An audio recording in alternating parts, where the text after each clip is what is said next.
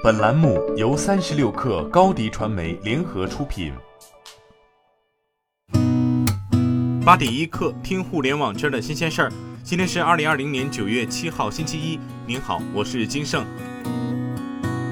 高通中国与中国国家地理于二零二零年中国国际服务贸易交易会举行发布会，共同宣布达成战略合作。双方将利用搭载高通骁龙八六五五 G 移动平台影像技术所支持的智能手机，拍摄中国野生生物高清视频短片，唤醒大众的野生生物保护意识。此外，由高通公司作为影像技术支持和独家赞助商的中国国家地理首届中国野生生物视频年赛也已于上月在哔哩哔哩正式上线。该年赛由国内外顶尖专业评委进行评选，并将于今年底揭晓最终获奖作品。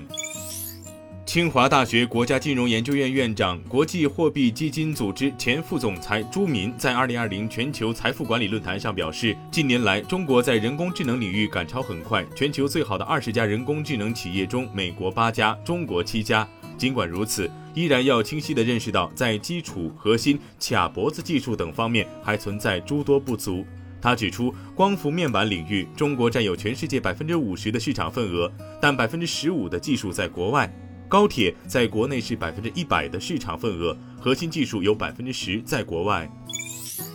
苏宁进行二零二一届校外招聘首场直播，直播现场，苏宁易购高级副总裁 CHO 孟祥胜表示，过去两年苏宁已招聘应届生一万家，未来三年还将引进两万家，加大零售、科技、金融等专业化人才及区域互联网人才的招聘。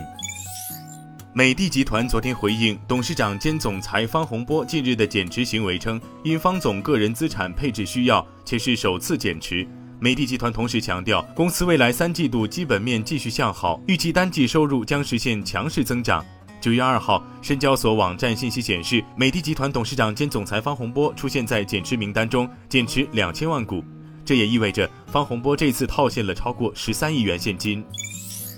根据全球市场研究公司国际数据公司 IDC 的一份报告，美国科技公司 Apple、中国科技公司华为和小米在第二季度引领了全球可穿戴设备市场。在其他品牌中，华为的可穿戴设备出货量同比增长最高，增长了百分之五十八，达到一千零九十万；而小米的增长了百分之十三点五，达到一千零一十万。根据 Fast Company 引述相关知情人士说法，苹果将在2020年新款 iPhone 高端机型的相机镜头上增添索尼研发的 LiDAR 激光雷达。该激光雷达系统由索尼制造，使用光脉冲来精确测量物体到相机镜头的距离。使用相关数据，相机可以精确的自动对焦，并更好的区分前景和背景，以创建诸如人像模式的效果。深度相机还将帮助增强现实应用，更真实的将数字对象放置在现实环境中。中芯国际昨天表示，任何关于中芯国际涉军的报道均为不实新闻。中芯国际对此感到震惊和不解。公司严格遵守相关国家和地区的法律法规，一直合规依法经营。此前曾有外媒称，美方正考虑是否将中芯国际列入贸易黑名单。今天咱们就先聊到这儿。编辑崔彦东，我是金盛，八点一刻，咱们明天见。